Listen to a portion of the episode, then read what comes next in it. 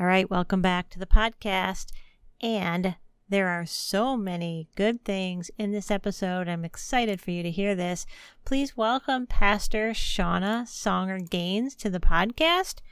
And she is the lead pastor of Trevecca Nazarene Community Church down in the Nashville, Tennessee area. And we talk about uh, lifelong learning and submitting ourselves to the process uh, there, there are going to be several links in the show notes, so I want you to check those out. There's a couple of books that we mention in the podcast. I'm also going to put in there what I'm reading because we talk about this idea of lifelong learning and reading better stuff. So I thought I'll just share some of the things I'm reading right now. And I'm also going to share a link to InterVarsity Press Publishing House in case you're not familiar with that publishing house. Uh, so many good resources there that you'll want to check out. Um, we also talk about this idea of the relationship between the church and the educational institution and how we can you know hold hands and work together to really be uh, to to make the to help the kingdom be all that it can be um, and then we have a discussion about American holiness, the difference between American holiness and Wesleyan holiness, and why that matters uh, to how we preach. So, if you find yourself in a church or a congregation that is a Wesleyan denomination, um, this I, I hope I hope that that part of the conversation helps you, or at least gives you some things to think about and chew on for a little bit. Um, anyway, lots of good things we have some more i have some more episodes coming up. Just excited about some of the interviews that are coming and and some solo episodes. So thanks for hanging out and coming back. Uh, please feel free to share this episode with a friend if you find it interesting helpful encouraging all of the above. So enjoy the episode We've been trying to tell better stories about women and clergy and the church because we really need to tell better stories. Instead of just complaining about it, what if we flood the airwaves with something different?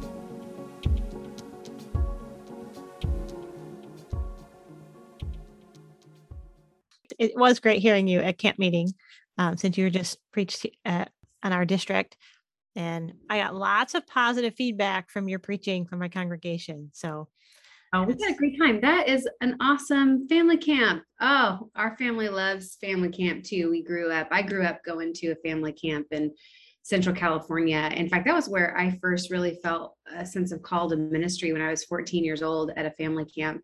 Um, there's something about the intergenerational piece of those kinds of camp meetings that I think is really powerful um, so yeah, we had a blast with y'all. It was a good time. I have a lot of new Nazarenes, new Christians, new Nazarenes. So yeah. uh, I, if if they come back and they have lots of positive things to say, I'm like, oh, that was a good camp meeting. Oh, and I gotta say, JoAnn, I hope you keep this in the podcast. You're doing really great ministry with. I, it was it was such a breath of fresh air to see a church with so many new believers. You know, like um, and it's refreshing preaching to new believers who just who haven't been in the church. I mean i love folks that have been in the church their whole lives. They are the foundation of our faith. I'm so grateful. But man to preach to like brand new believers that are still cutting their teeth on some of this and you're doing really really good work in ministry. And i just i thank god for you and for your church and um, what your team there is doing. It's pretty exciting. Thanks. Yeah i've got a good team. We, we do. We have a great team and you are serving at Trevecca Community Church. Yeah. Now that's not the name of the town, right? No, so Trevecca is the name of the university, the Trevecca Nazarene University, and here in Nashville, Tennessee. We are, as the crow flies, two miles from the the heart of downtown Nashville. So we're just kind of oh. right um, near downtown Nashville on the Murfreesboro corridor we are a church that was planted on the campus uh, so that they would have a kind of campus church to really create a sense of neighborhood here on the Trevecca Hilltop. And it's a really unique community where we've got the university, but we also have a retirement center called the Trevecca Towers. And then there's also a healthcare center, Trevecca Healthcare and Rehabilitation Center. So it really does feel like this sort of hilltop community that's been the vision of it to see yeah. students and retirees and you know healthcare workers uh, really living in christian community together and so to have the church kind of right at the at the heart of it all in fact the church is right at the entrance to the Trevecca community. And and and so we kind of see ourselves as a bit of a, a gateway for the Trevecca community into the community of Nashville. So now I'm curious, your medical center, so is that affiliated with is it was it did you just adopt the name or is it um, affiliated? The church kind of birthed this? How did that yeah, I think originally it was folks deeply connected with um, with Trevecca University, it no longer is. There's new leadership, new directors over there, and there's a little bit more disconnect these days from the the kind of Nazarene uh, community here. Um, the Towers also was long time uh, led by a wonderful Nazarene family, the Joneses, and they have recently sold it. Uh, but the new directors over at the Towers have really taken an interest in, in wanting to still be a part of the Trevecca community. And so it'll be interesting to see in the future how we keep that sense of community as there's new leadership and um, new visions for um, you know what those entities are, are going to do um, so that's something kind of yet to be told uh, in the future for us to figure out. yeah, that's interesting when leadership changes over and what happens. We we had a relationship with an upper elementary school in our community, and then I don't know probably about a year before the pandemic, they got all new administration, like new principals, all that, and that. So we almost yeah. had to start over building that relationship again with them because you know they came in not knowing anything about us. Who are you? Why are you here? It'll be interesting to see what what do you what happens you know going yeah. forward then and how that community will work. Yeah and i think well, there's something about leading missional churches that you know hopefully we are sort of always about that work of um, learning about our neighbors and then our neighbors change. And so we learn about them again and build right. those relationships and um, that is kind of a never ending spiral. But it also i think tells us like hey don't get don't get comfortable and complacent. Keep pursuing jesus following after the spirit into our neighborhoods. Don't ever assume that you've got it figured out. Um, so i think there's something healthy about that too.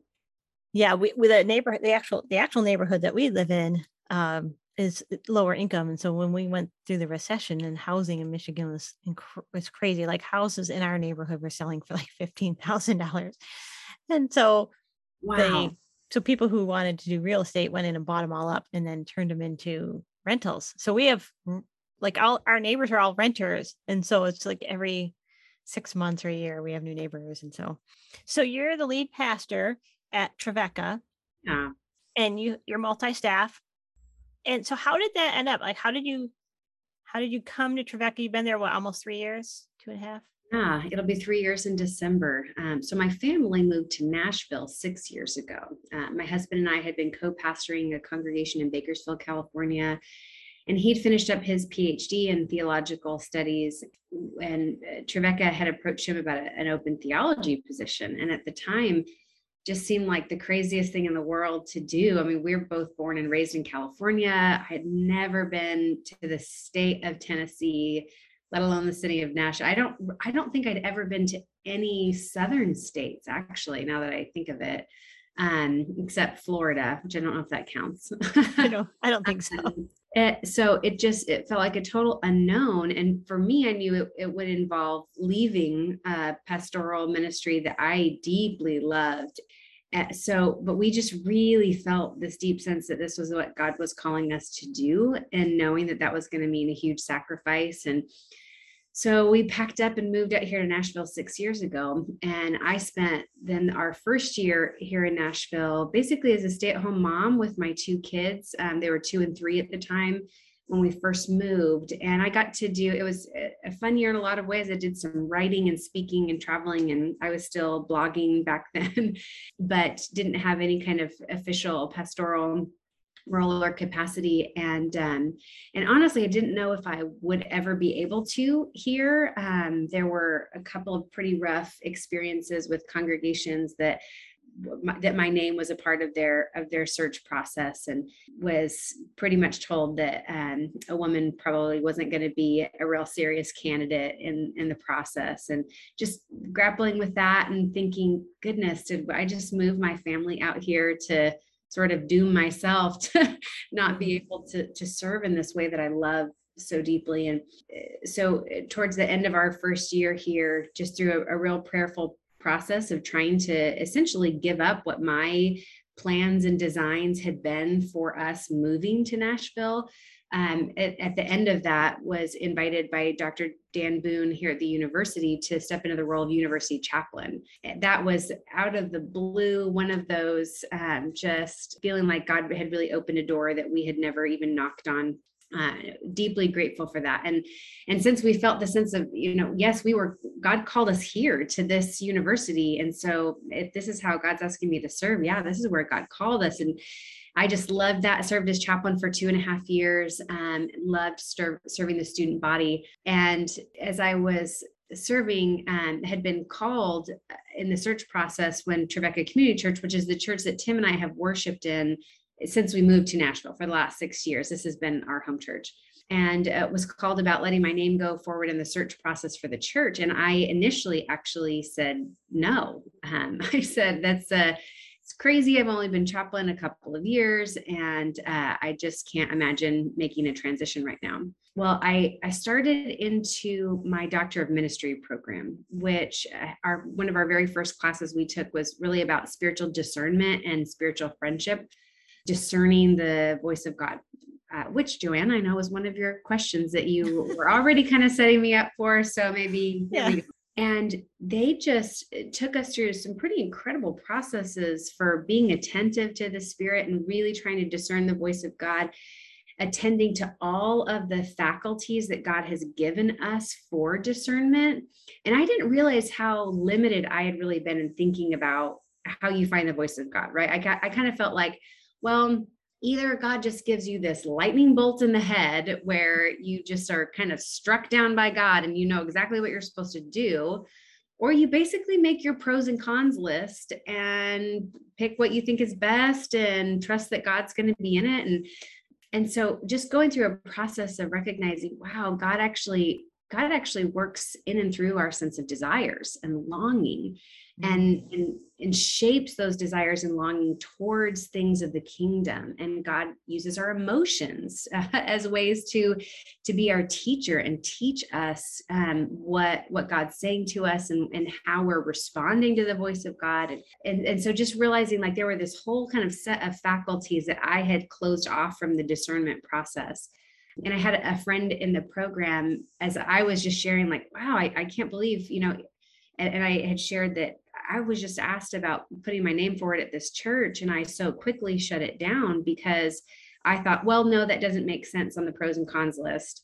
And I just closed the door. And that friend said, Well, what are you longing for these days? Like what what are the longings that not just that you things that you want for you, but what are the longings that God is giving you these days? Yeah. And I spent a long time processing and pondering that question and finally met up with a spiritual director and said, I'm, I'm really wrestling with this and and thinking about this door that I just closed to possibly pastoring this church. And and she said, Well, why why do you think you might open that door you know I, I know you love your job as university chaplain and, and that's been going great but but why do you keep coming back to this why what do you think the longing is deep down that won't let you walk away from this and I just sort of burst into tears, almost shouting at her. And I said, babies and old people and weddings and funeral and baptisms and communion and just you know all of the the things of the church life that i had been longing for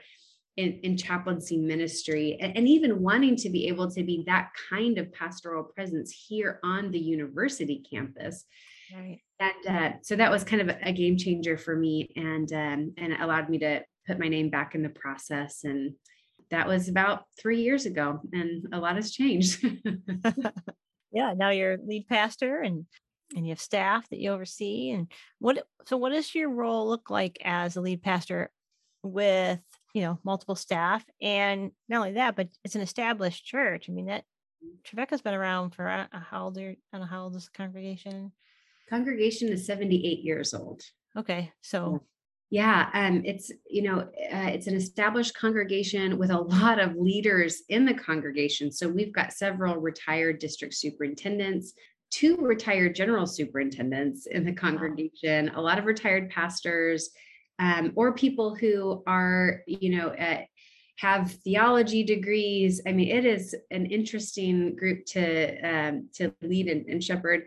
But th- there's there's also folks who are two months sober and figuring out how to put their life back together and folks who uh, i mean just all walks of life you know college students people who uh, live in the retirement center and it's just a, a, pretty diverse incredible group to to get to pastor. Um, yeah our our staff we've got a wonderful team uh, here on the staff. It, we really are, are a pretty collaborative team. And so trying our best to to work together trust and empowering them. I feel like one of my most important roles um, is to uh, to pour into leaders um, and so to, to pour into our staff especially i think spiritually to make sure that um, they feel re- really filled and empowered to do what god has called them to do right they are uh, they're here for a reason. They're here because God called them too, just like I am.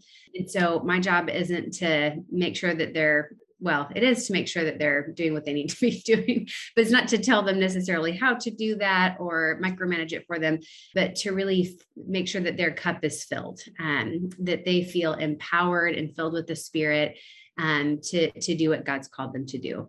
That's it, one of the great joys actually is getting to work with the staff team and and to really pour into them. They're they're pretty pretty awesome group and and we like working together. What it's an interesting dynamic. So you have professors who are sitting there right with theology degrees obviously and then you have new believers that's a huge gap like i even thought about that when you were preaching at camp meeting i thought oh thought about who was sitting there listening. I'm like, that would be a lot. I have people in my congregation who are mature believers who my uh, teaching pastor, she's working on her DMin right now. So it's not like I don't have that, but I have a, I would say the majority eh, are new believers or people who were previously unchurched. So didn't really grow up in the church. And so in some ways, I can pretty much preach at the same place. So how just talk about maybe your process. Like, how do you do that? And also, how do you not let it intimidate you? I'm like, I'm going to assume like we all get intimidated. Oh, it does. There's, I mean, there's always somebody out there who intimidates us. So I guess I shouldn't be presumptuous and assume that. yeah. Well, and, and, you know, I think, um, the more you build relationships with people, suddenly it's not like that's H. Ray Dunning, who wrote Grace, Faith, and Holiness. And pretty soon it's that that's Ray. And I know how he loves and cares for his wife Betty and how much he wants to see his grandkids follow Jesus and be a part of the church. And um, and so what when you build relationships, that really changes the intimidation factor. And you recognize that we are all um, following after Jesus.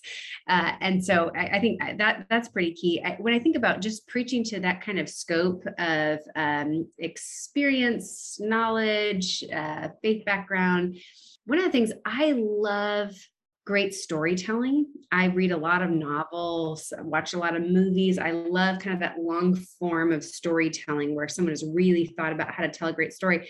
And one of the things that I I think I love most is reading um, or, or watching a, a children's movie or reading kind of a popular level novel that tells an awesome story, but I'm also picking up on um, all the nuanced layers that that maybe I, I don't know I could be wrong, but maybe you're just uh, some readers aren't picking up on, or certainly like I watch movies with my kids all the time, and they're eight and nine. And I know that they're not picking up on, oh man, there's some philosophical influences in here that I know that they're getting on. And oh, they're referencing this. And my eight and nine year old aren't picking up on that, but they are picking up on some of the bigger broader themes about bravery or courage or kind you know they're, they're still picking up on those and they're really enjoying it in the process right so when i think about preaching i think that some of the hardest work we have to do is to think like those storytellers right. um, that are able to layer and nuance uh, the story of the gospel in such a way that there is kind of something for everyone. Um, I, I hope this isn't controversial to say, but me and my kids this last year spent the year reading Harry Potter. I know that there are are some who are not big Harry Potter fans. We we are. I'm just going to come right out and say. Probably my listeners are just fine with Harry Potter. um and it's just been so i read the whole series right as soon as i finished seminary basically when i realized oh i don't have to read for school anymore cool right. Um, and, and I read it back in my 20s and I loved it. Then I just read it again with my kids, and it was such a cool experience. And I'm picking up on all kinds of like resurrection themes mm-hmm. and um, all kinds of, of really cool stuff that I know my kids are not fully picking up on, but they are so inspired by these characters now who they want to emulate. They want to be brave like Harry. They want to be uh, wise like Hermione. They want to be, you know, they, they, they want to be the kinds of qualities that they see in these characters, even though maybe they're not picking up on some of those other nuances that I might be picking up on, right? I'm 37 and they're eight and nine, and we're all loving it. Now, I can't say that every time I preach a sermon, everybody's loving it every time. I'm sure that's not true, but I do try to think like that, like a long form storyteller who wants to tell a great story that anybody can join us for the journey. And whatever you pick up in the journey along the way is going to be okay. I think it also like it kind of forces you to to release feeling like, man, I need everybody to get this and and eh, feeling like you have to preach to teach every single time making sure everyone understands what you mean by every single thing and sometimes you have to you have to let some of that go. As i found that some of our longtime christians actually really appreciate very simple definitions um, yeah. that are thoughtfully crafted, right? Or I've had some folks come up to me who have been believers their whole lives, Nazarenes their whole lives, that will come up and say, Wow, I really appreciated that definition of sanctification or that definition for sin or that. And so when you can carefully craft a very simple definition that brand new Christians can lock onto and say, oh, okay, that's what she means but also people who have been in the faith a long time can say wow i've used that word so often but that's a very helpful way of thinking about what we mean when we say that word.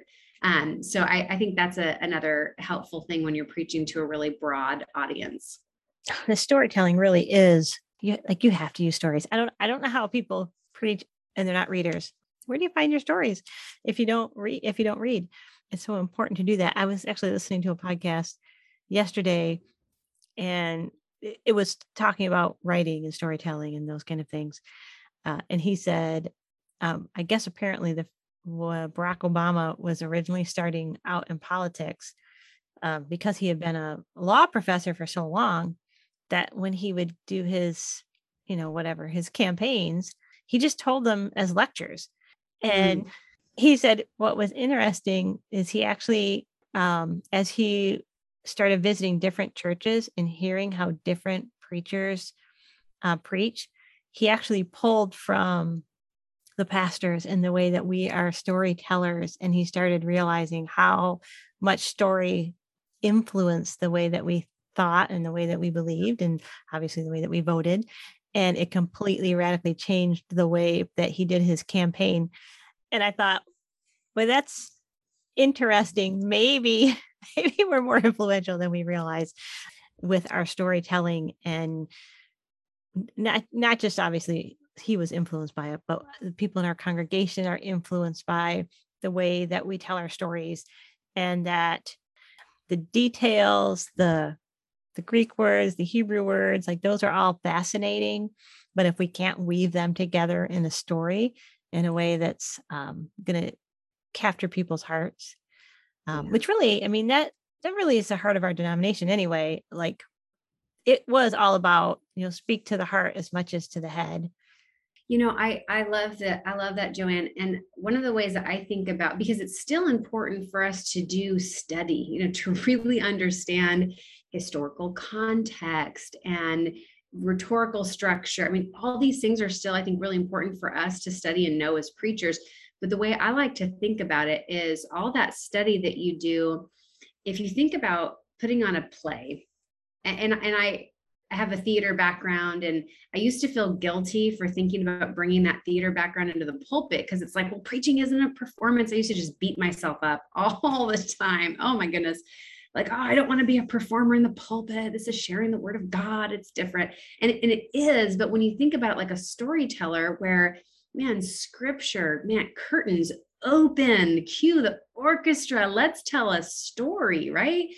Um, and so when I think about putting together a play, all those details that we're reading in commentaries and and uh, different authors that we're we're referencing the Greek and Hebrew study that I hope we're doing in terms of parsing words and verbs and that creates the backdrop.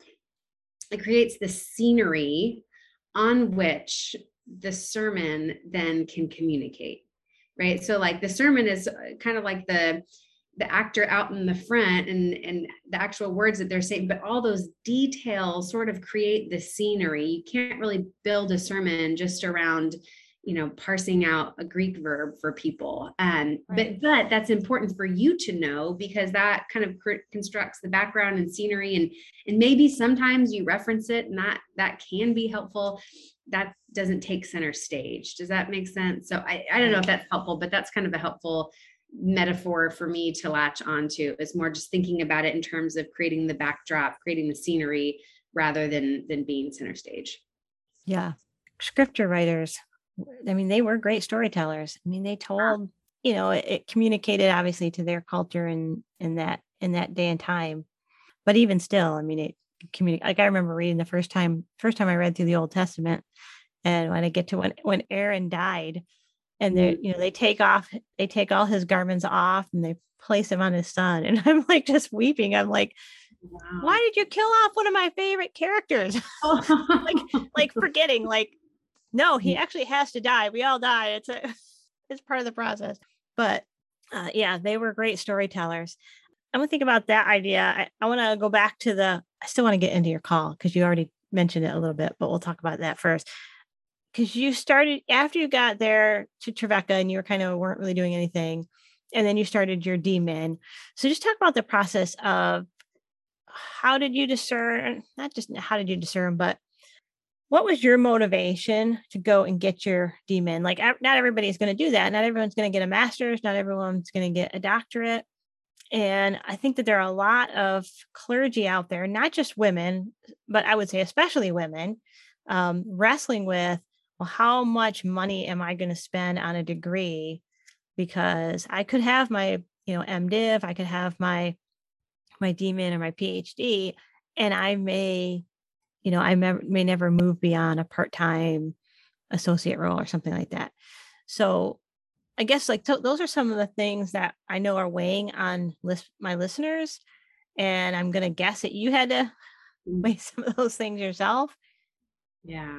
Um, one of the ways that Tim and I both have talked about education is wanting to be prepared to say yes to whatever God might call us to, right? And so, in as much as education can prepare us to give our best yes to whatever it might be, um, I just I think it's it's wonderful. um, for, for, me, choosing to do the DMin, um, you know, I was chaplain at the time when I started it, and so partly I was just in an ac- an academic environment and. Right.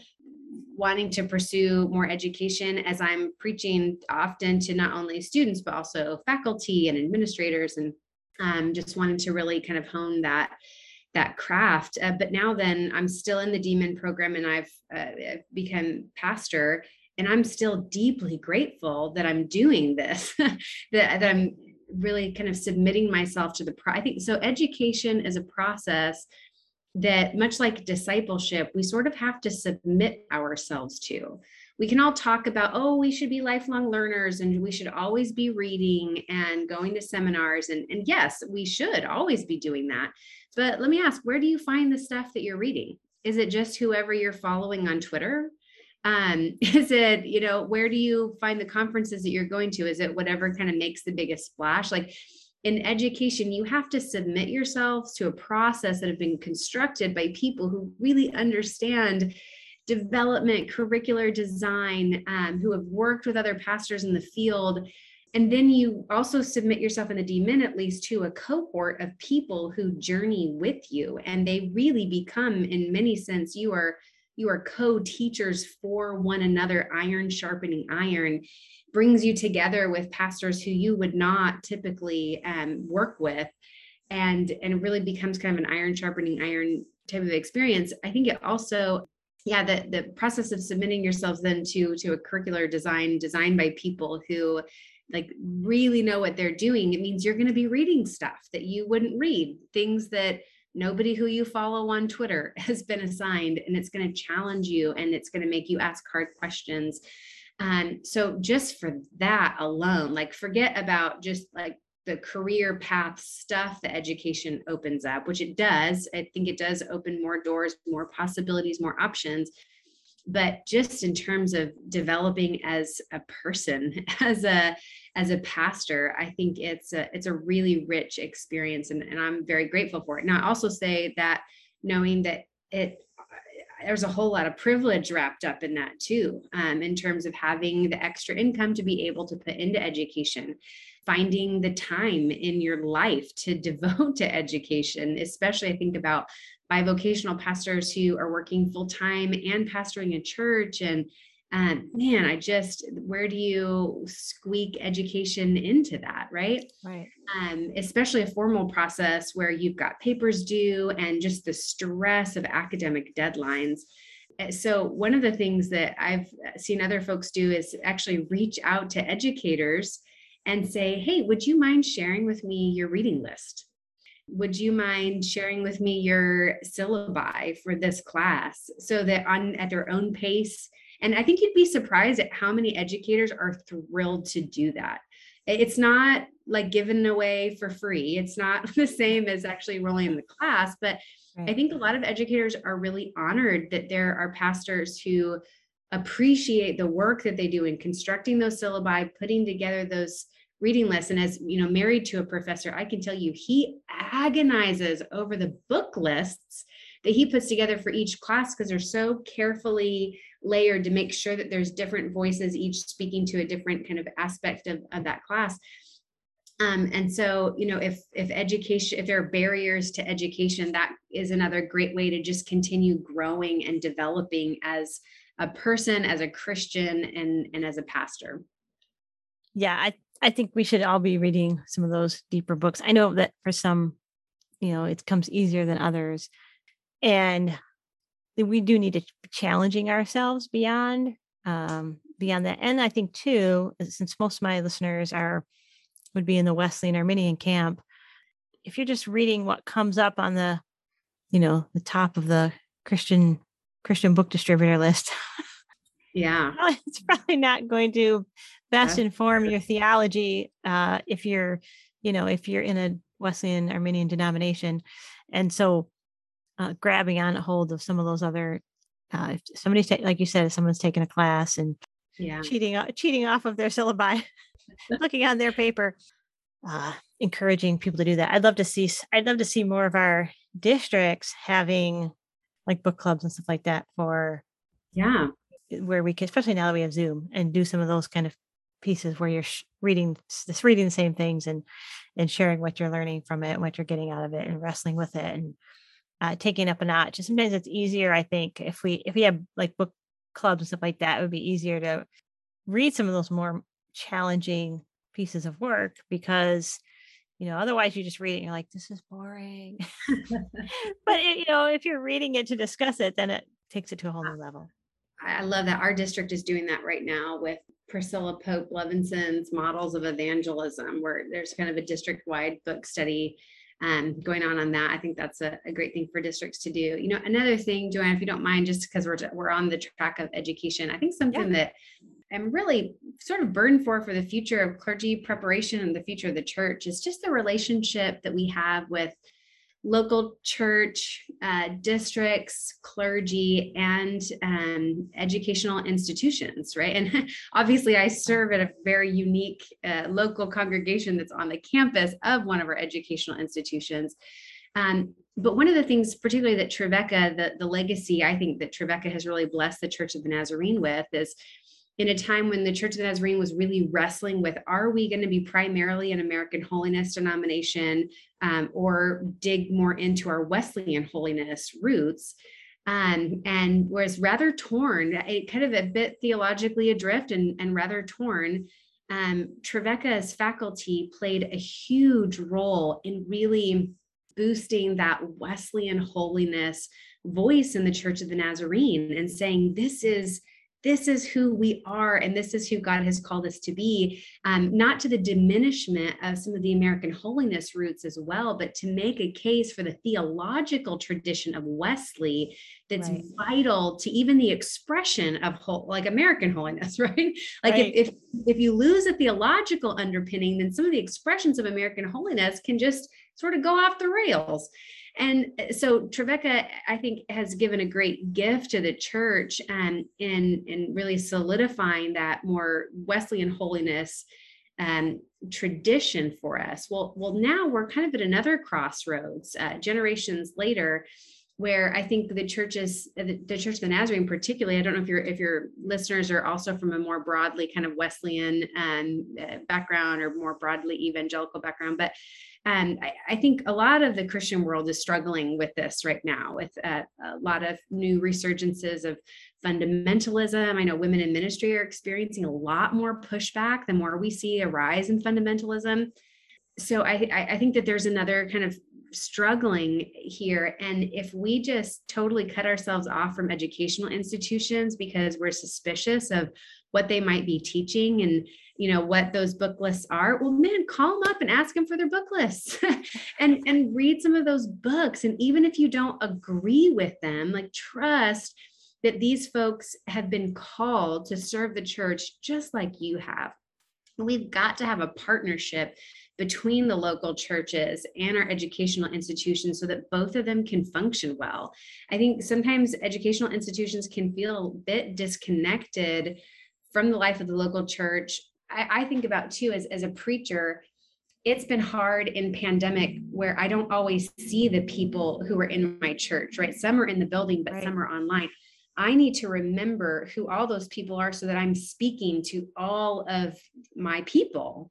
Well, well, the school is like that too. I think we craft education, we want to craft education to serve local churches but we we need to be in relationship with local churches so that the education really is serving those purposes i mean it's, so it's right. a two-way kind of relational street um, but for anybody out there who's considering education but maybe has heard some of the tension that there might be with our, our academic institutions or maybe have even been told i know that there's folks that have been told like oh don't go to one of those schools that's just going to fill your head with you know crazy ideas um, and and i just want to say like can we just trust each other? You know like can we just just trust each other um, and have faith that god really is using people who have dedicated their lives to being educators um, and to thinking through uh, yeah curriculum development and, and and all that kind of stuff um, so anyways a little bit of a soapbox there JoAnn. My That's okay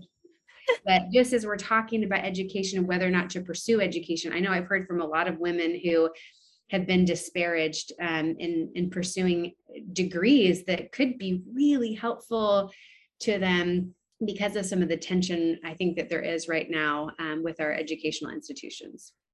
Yeah. Well, I was raised Catholic, so and then my husband's oldest brother, he and his wife came to faith in the United Methodist Church about a year before my husband and I got married. My husband and I are both adult converts.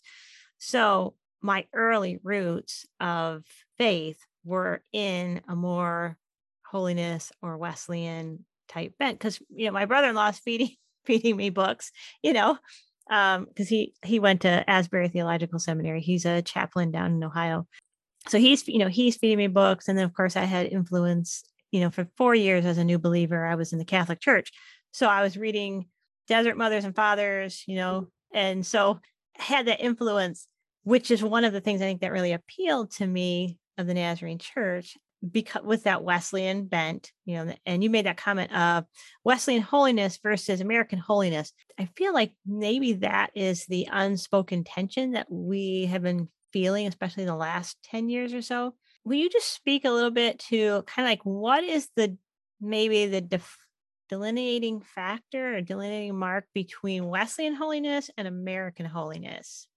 I, I know I haven't asked you that up front. I didn't ask you that ahead of time. So I know you're like and JoAnn, I will do my best, uh, okay. but don't grade me on this answer. All right. I won't. I won't. Um, yeah. So uh, the the Wesleyan holiness tradition, obviously going back to John Wesley. John Wesley was a pastoral theologian. Uh, he wasn't a theologian in terms that he wasn't a professor at a university or whatever, but anyone who has studied his sermons, letters, treatises, he truly was a pastoral theologian and he was drawing from um, uh, not only kind of the the standard uh, Christian tradition texts uh, of, of, his time, but he he also was an avid reader of Greek and studied some of the Eastern fathers and some of the Greek thinkers that were probably not a part of.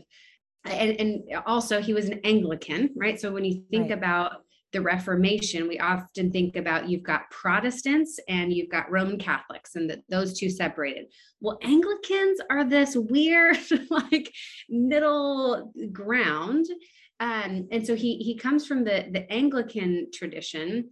He's reading these Eastern fathers then as a, as a part of the Anglican tradition, and and and brings sort of the, the theological depth of those Eastern roots, which those Eastern roots, one of the teachings of the Eastern Fathers is about uh, one word to describe it is theosis. And another term for it is divinization. It's this God has become like us so that we can become like God, right? I think that really shaped Wesley's understanding of sanctification and holiness. It was, in a sense, us becoming so much like Jesus, like as much like Jesus as we possibly can come in this lifetime. And it was also deeply rooted, obviously, in this theology of love that Mildred Bangs Wynkoop writes about in the 70s. And this sense of being so filled with the love of God that there is no room for sin so that deeply kind of formed the way that he would preach and teach about sanctification and holy living. The American holiness tradition, and gosh, I'm nervous to even say this because you might. I, have got folks in my church that really are experts on the American holiness tradition. I am probably not going to do it justice. Um, but the American holiness tradition there were a lot of different theological influences a part of it. There were some more reformed backgrounds that were a part of the, it was much more about revivalism, right? So the American Holiness tradition was much more uh, a revivalistic tradition with a lot of theological streams feeding into that American pool. That, that really pulled all these together was a sense of what I would describe as American pragmatism. So mm, you've got yeah. Phoebe Palmer who writes about the shorter way, right? And it essentially like there is this kind of what I almost talk about as a production line of sanctification. And that's not doing justice to Phoebe Palmer because Phoebe Palmer truly is a gift to the church and there's some deep riches in her works. But she sort of lays out this here's the shorter way like for you to to get to sanctification um, and that people shouldn't have to basically struggle their whole lives in sin let's let them live the, you know more of their life in the fullness of sanctification. So she's really wanting to give this gift to the church but in doing so kind of infuses that sense of american pragmatism in the process.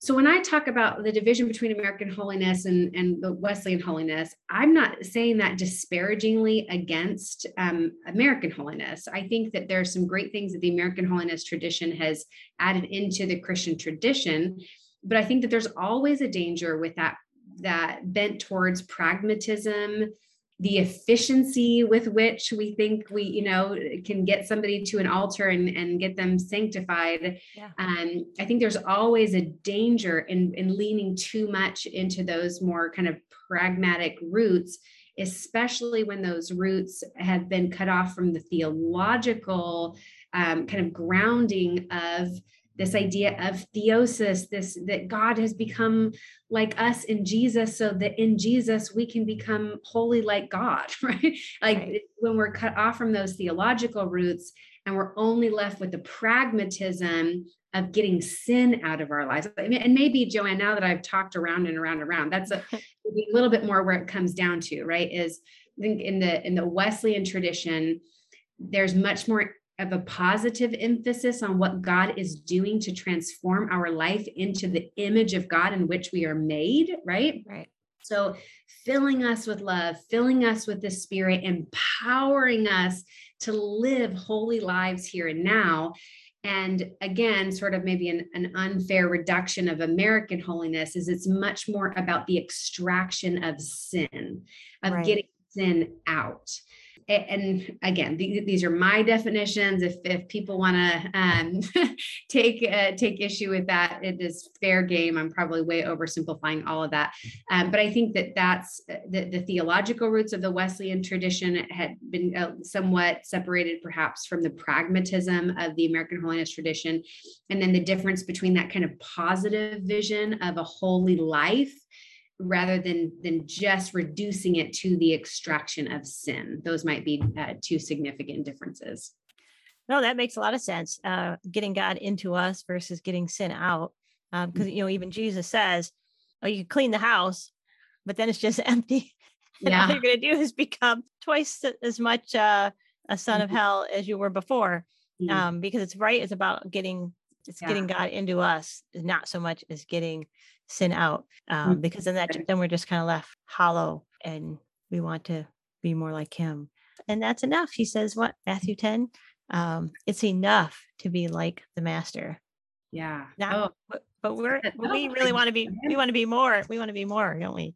Yeah. Which is a real problem. We want to be more than we want to actually be the master instead of just be like the master. We could talk about that all day. That would be really exciting. Um, so let's but let's talk about uh, let's talk about your call because I want to back up to that. So you were 14 when you kind of started to sense this call. You grew up in the church. Yeah, so my my dad's a Nazarene pastor. Um, in fact, my my great grandfather, my mother's side, was a Nazarene pastor who had started as a Methodist pastor and, and left the Methodist church uh, to become a part of this holiness group of Nazarenes. And um, so I, I, grew up in the church and from a really young age i just loved the things of god. I don't know how else to say it. And i'm not like i wasn't just a holy kid from birth but i, I really i loved um, the story of scripture. I loved hearing my dad preach. And when i was a pretty young girl um, there maybe six years old i don't know i wouldn't have had the language of being called at that point but I know somebody in our, a man in our church had asked, So, what do you want to do when you grow up? And my answer was, I want to be a preacher, just like my daddy. And um, to which he had responded, Well, you you might make a really good preacher's wife someday. And so my mom was there and overheard that. And she kind of pulled me aside and she said, Shawna, you will be whatever God calls you to be. and so that was maybe my first time even thinking about like, call, what does God call me to be? But it wasn't until I was, yeah, about 14 um, that I really felt that sense of, um, of hearing a, a, calling, feeling like my life was being directed towards um, this this uh, kind of singular uh, purpose of ministry. And it took a long time to sort out what that would be or what that would look like. There weren't a lot of examples of, of women in ministry at that point. And it's funny how you can go from being six years old and thinking, like, yeah, I could be a preacher like my dad.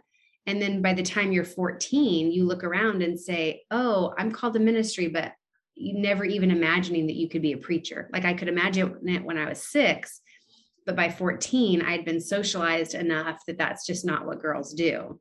Um, and so then from 14 on was more of, of a, of a relearning and deconstructing some of that social construction from six to 14 that had it had really depleted my imagination for what the call of God could look like in my life especially going to college um, at Point Loma Nazarene University, which is where I went to school, and getting to be exposed to strong women leaders, um, to powerful female voices who were preaching.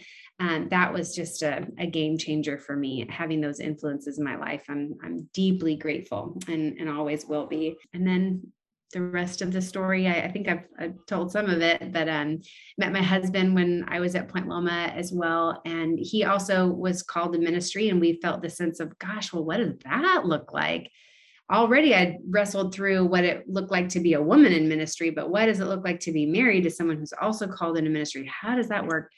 And so early on, we just had to have a, a sense of really surrender and submission to Christ mutually, like mutual submission to Christ, so that together we could pursue what God was calling us to. And somehow, in every season of life, um, there has been no shortage of ministry for both of us, and I'm I'm grateful for that.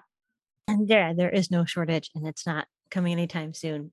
It may not look the same, but uh, now more than ever, our culture really needs to hear the Wesleyan message, uh, you know, and I will tell you that it seems like millennials and Gen Z are just primed for, and the unchurched in particular, are primed for the Wesleyan message, like preach. And, you know, my millennials and Gen Z hear this, they're like, how come other pastors don't preach like that? Because what they're, you know, obviously they're hearing more fundamentalist voices is what they're hearing. But then when they hear the Wesleyan message, they're like, I can do that.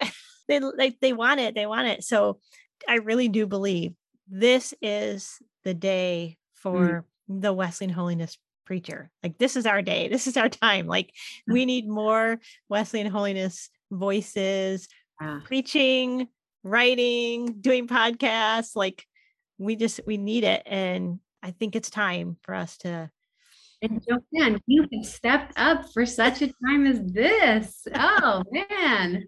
That's yeah. awesome. I, yeah, I, I absolutely agree. I think that there's something about exactly what you were describing too about like getting more of God in, right? like being being so filled with the Spirit, this um, spirit empowerment for holy living. I think is something that Gen Z and millennials and you know both are are very experiential. And I think I'm noticing this even more about Gen Z than millennials, but this sense of like, give me something to do and and that's a great teacher and learner too right? Even gen z I, and i don't consider myself an expert on gen z but gen z grew up with a very different educational philosophy than i did. I'm you and i have talked about this. I'm an old millennial. I'm a geriatric millennial. I'm at the end of that spectrum. I, grew up with a much more kind of standard curriculum. Um, some people might say that I'm still a millennial and they gave us trophies for showing up and you know whatever. but I, I think that the way that I was taught was it was still memorize this list of multiplication tables and memorize the, this list of facts and knowledge, and then um, whereas Gen Z, I'm seeing a big shift in curriculum design where it really is do this and then let's talk about it try this count these and and then let's figure out what we're learning from that. Man what a gift to think about discipleship like that. I think for too long we thought to disciple people we've got to get their butt in a chair and tell them what to think. What if instead we thought about it like hey let's invite people to experience the work of the spirit in the world and then say all right, let's talk about what God is doing here and how God is shaping us. Let's look at scripture to see where do we see this in scripture the same way that we're seeing it in our life and world right now. So I feel like Gen Z is going to have a lot to teach us about discipleship, just growing up in that world of saying, hey, do this, try this, and, and then let's learn from it and talk about it and grow so that when we do it the next time, we're even better. And um, I think that's a, a really cool mode of discipleship that we've only just started to really not even scratch the surface. I think for most churches, we really are still in the mindset that discipleship is teaching brains, right? Getting information into brains right. instead of welcoming the Holy Spirit to enliven enliven us to live like Jesus. Right?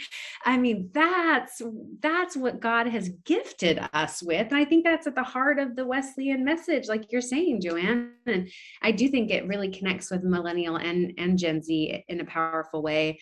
And I can't wait for Gen Z to be able to teach me a thing or two about discipleship and preaching.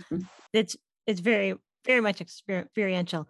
You know, when Jesus says your righteousness should, should surpass the Pharisees, like he actually meant it's supposed to change your life. Your righteousness should not just be information in your head, it should change your life. It should change the people around you. It should change systems. There yeah. should be a, sh- a cultural shift that happens because of the righteousness of God that lives in you. Mm-hmm. And mm-hmm. all of that is participatory which yeah. is very much what Gen Z is all about. And we want to change those things. We don't want to just be talking about it. We actually want to change them. I love that you use the language participatory. You know, for a while, in talking about in Wesleyan circles, talking about the grace of God, there was a big term on the scene, responsible grace. That was a book that Randy Maddox wrote. That was kind of a big kind of Wesleyan theology book, and so people were talking about grace in terms of responsibility. That sorry about that. That's okay. I was having, I had that happen to me yesterday in a podcast. it was on my end. So thank you so much. Of course, that last part was really good, and I lost the last two minutes of it. I think I just need a need a restart. Like I said, I had all those technical problems yesterday. We can't control it. But thank you so much for coming on and sharing. Uh, we got some really good stuff. Well, hey, thanks so much for having me on. This was really fun. It was good.